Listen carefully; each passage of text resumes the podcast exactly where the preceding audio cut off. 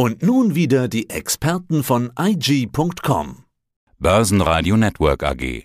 Die Expertenmeinung. Mein Name ist Timo Emden. Ich bin zertifizierter Blockchain-Experte der Frankfurt School of Finance und Management.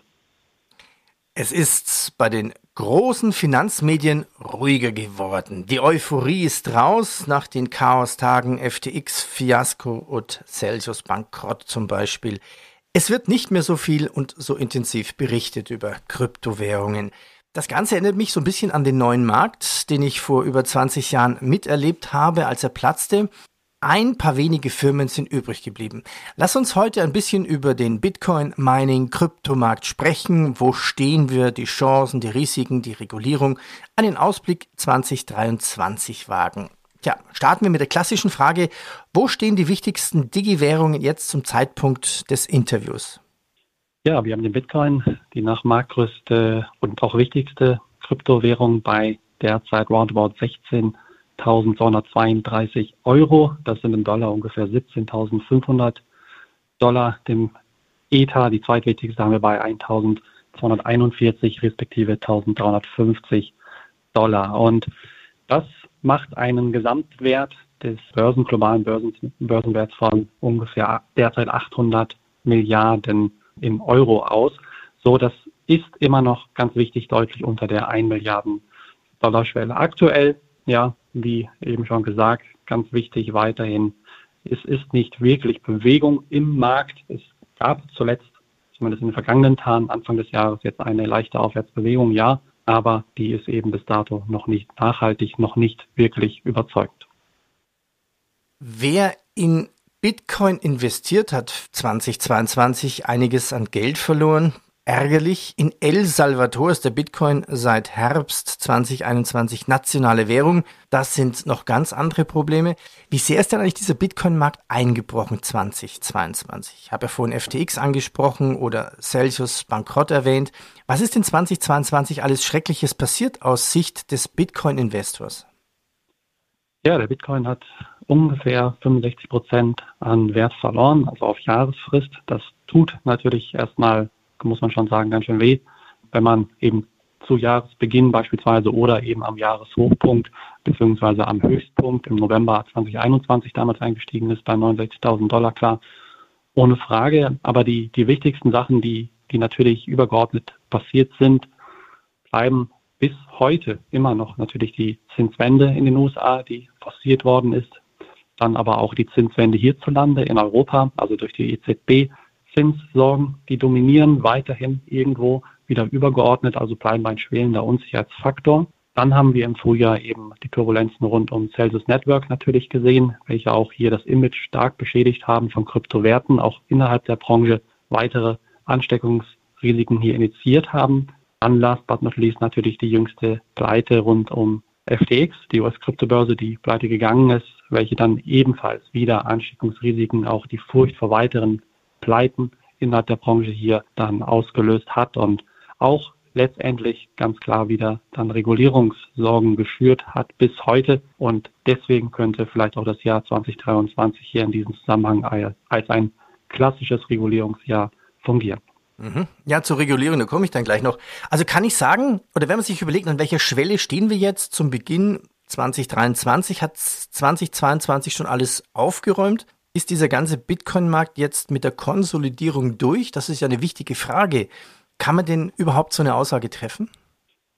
Ganz, ganz schwierige Frage. Vor allen Dingen, dass diese Unwägbarkeiten in puncto Regulierung ausgeräumt worden sind. Bitcoin und Co. sind bis heute eben noch nicht wirklich reguliert, zumindest nicht rund um den Globus vollständig reguliert. Es gibt vereinzelte Länder beziehungsweise auch die Eurozone, die hier sehr bestrebt sind, aber auch die USA oder Großbritannien, welche immer wieder auch Regulierungspakete ankündigen. Aber so wirklich ist ja eben noch nicht hier die Vollständigkeit passiert. Und ich denke, dass die ganzen Unsicherheitsfaktoren eben noch nicht ausgeräumt sind. Das kann man, denke ich, schon festhalten, weil wir auch immer noch geldpolitische Fragezeichen haben.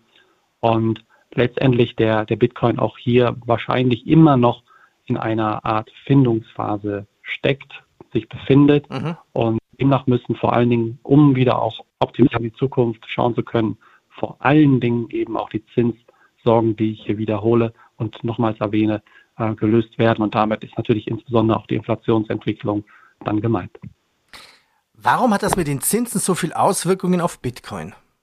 Hintergrund ist, dass natürlich Kryptowerte, sprich der Bitcoin, gerne in die Schublade von Tech-Werten geschoben wird, beziehungsweise gelegt wird in diesem Fall. Also eine ganz enge Korrelation mit der Nasdaq eben auch seit geraumer Zeit besteht. Und bekannterweise leiden natürlich Tech-Werte unter der Aussicht auf steigende Kapitalmarktzinsen, was wiederum dann auch zulasten von Kryptowerten geht. Also das ist der Zusammenhang. Und natürlich ist hier die Problematik, dass steigende Zinsen vor allen Dingen für Tech-Werte dafür sorgen, dass diese dann entsprechend auch in der Zukunft ja unattraktiver bewertet werden. Also letztendlich ist das zumindest die Theorie und auch die Koppelung mit entsprechend dann Kryptowertungen. Also man kann sagen, dass hier so eine Art ja Sippenhaft besteht mit Kryptowerten. Na gut, grundsätzlich könnte man ja sagen, dass das große Geld nur in Kryptowährungen strömen wird, wenn die institutionellen Investoren gewisse Rahmenbedingungen haben. Also, man könnte es übersetzen mit Regulierung. Wie sehr müsste denn dieser DeFi-Markt reguliert werden? Und da hat man einen Fachbegriff, den man relativ häufig wieder hört. Also, wir sprechen ja auch von DeFi, Decentralized Finance, also auch von dezentralisierten Finanzmärkten.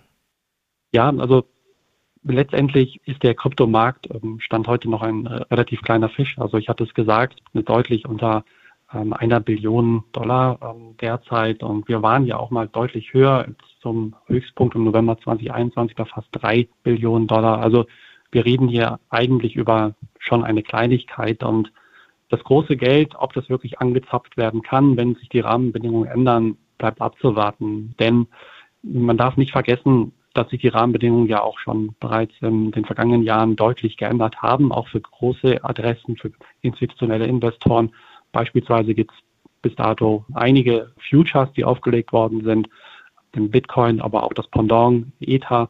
Und hier ist natürlich auch der Zugang möglich, dass breitere Investoren hier, größere Investoren breiter auch investieren können, aber eben auch der ETF, den es mittlerweile schon gibt, nicht in den USA den gewünschten Spot-ETF, den gibt es nicht, aber auf Future-Basis, aber auch in Kanada beispielsweise. Und das sind schon eigentlich Zeichen und auch Signale in den vergangenen Jahren, aus den vergangenen Jahren, die darauf schließen lassen, dass hier größere Investoren Fuß gefasst haben, aber eben noch nicht in einem ganz, ganz großen Stil. Und ich denke, ja, es kann kommen, wenn Bitcoin und Co. noch härter angefasst werden, letztendlich reguliert werden, zu Ende reguliert werden, als seriöse Anlageklasse fungieren. Aber es steht eben nicht in Stein gemeißelt, dass dann letztendlich auch Großadressen Fuß fassen. Denn hier muss man sich die Frage stellen, was haben Bitcoin und Co. in den letzten Jahren eben auch gezeigt, große, klar, große Volatilitäten, große Turbulenzen immer wieder an den Tag gelegt. Und dieses bis dato verspielte oder zum Teil verspielte Vertrauen muss natürlich erstmal sukzessive wiederhergestellt werden. Und ich glaube, das bleibt ein langer, steiniger und harter Weg. Mhm. Was sind denn sinnvolle Regulierungen aus deiner Sicht? Es ist ja auch das Problem, dass durch die Pleiten der Plattformen es ja jetzt eine Euphorie der, ich nenne es einfach mal, der Überregulierung geben könnte. Man hört so wie Meldepflichten für Kryptotransaktionen ab 1000 Euro oder eine extrem hohe Eigenkapitalanforderungen für Banken mit fast von über 1000 Prozent. Also welche Regulierungen würdest du befürworten und welche hältst du für übertrieben?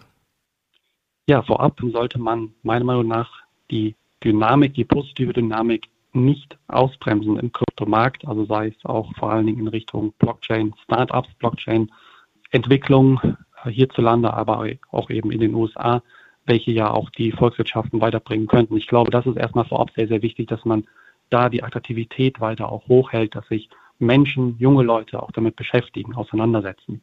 Grundsätzlich glaube ich, dass man auf zwei Seiten regulieren sollte. Positive Regulierung meiner Meinung nach wären hier eben, dass man den Verbraucher noch mehr stärkt, also hier Stichwort auf die Risiken verweist, dann auch aber noch klarer macht, dass das Geld eben einem hohen Risiko hier unterliegt, das eingesetzte Kapital und dass man das eben auch vollständig verlieren kann. Also das sind natürlich Risiken, die aktuell schon oder Risikohinweise, die aktuell schon da sind.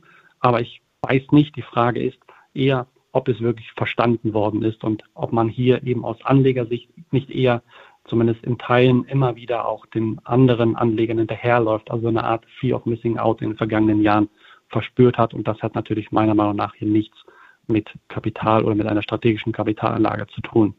Auf der anderen Seite haben wir die Unternehmen, die natürlich, klar, Aufsichtspflichten hier unterliegen, gewissen Aufsichtsformen, aber ich glaube auch noch stärker hier durchaus in die Mangel genommen werden könnten, dass hier auch der Druck weiterhin hoch bleibt. Und ich denke, dass die FTX-Pleite, die jüngste FTX-Pleite, dass hier das Thema, das unbequeme Thema auch für die Aufsichtsbehörden hier durchaus dann auch ja nochmal forciert hat. Also ganz wichtig, der schmale Grat bleibt natürlich weiterhin da, dass man auf der einen Seite die positive Dynamik in der Branche nicht ausbremst, aber eben auch nicht zu lasch lockert, beziehungsweise in dem Fall die Zügel zügelt und letztendlich der Branche nicht die Luft zum Atmen nimmt. Eine der größten und härtesten Formen der Regulierung wäre ja schlichtweg ein Verbot. Droht auch vielleicht ein Verbot von Kryptowährungen? Ich denke, dass Verbote immer wieder drohen werden. Und es sind ja eigentlich auch mehr oder weniger Drohgebärden, die wir in den vergangenen Jahren immer wieder gehört haben, auch punktuell. Ich denke aber, dass es nicht Ziel sein sollte hm, oder Ziel sein wird, ähm, denn oder auch nicht wirklich, ja, wie sagt man, nicht wirklich zum Ziel führen würde, ja, weil sich eigentlich Verbote immer dann wieder so aushebeln lassen, dass bestimmte Umwege dann gegangen werden und das nicht zum Zweck eigentlich führen würde. Ich glaube, dass Verbote da ja wahrscheinlich fehl am Platz werden, so umgesagt, sondern dass eher eine gute, vernünftige, solide Regulierung, auch eine offene Regulierung, also wo wirklich äh, reguliert wird, in dem Sinne, dass offen mit den Parteien auch gesprochen wird, die auch ja, verstanden wird. Das ist ganz, ganz wichtig, dass man da auch einfach fair miteinander umgeht, auch in die Augen schauen kann, glaube ich, wäre hier die richtige Lösung. Wie siehst du die Bitcoin-Mining-Aktien momentan? Klar, die sind natürlich weiterhin irgendwo im Klammergriff der Bitcoin-Entwicklung, der Kryptoentwicklung allgemein. Wir haben natürlich auch Stichwort Energiekrise hierzulande, zumindest in der Eurozone. In den Vereinigten Staaten sieht das ein bisschen anders aus. Das ist klar. Aber letztendlich sollte man sich als Anleger natürlich auch die Frage stellen, wie geht das weiter in puncto Stromverbrauch? Steigt der Energiehunger letztendlich, beziehungsweise die Energiepreise? Wenn die weiter steigen, könnte das Mining natürlich auch hier wiederum naja, unattraktiver werden, langfristig, klar. Das sind so Fragen, die man sich stellen sollte. Ich denke aber, dass hier eine hohe Korrelation weiterhin mit Kryptowerten besteht und ich denke, dass man hier zumindest im Hinblick auf die CO2-Neutralität letztendlich seine Strategie dann überprüfen sollte, sollte sie tatsächlich rund um den Globus hier umgesetzt werden. Timo, vielen Dank für den Ausblick 2023 zum Kryptomarkt. Danke dir. Ich danke dir. Börsenradio Network AG. Das Börsenradio für Broker. Das war der Podcast von IG.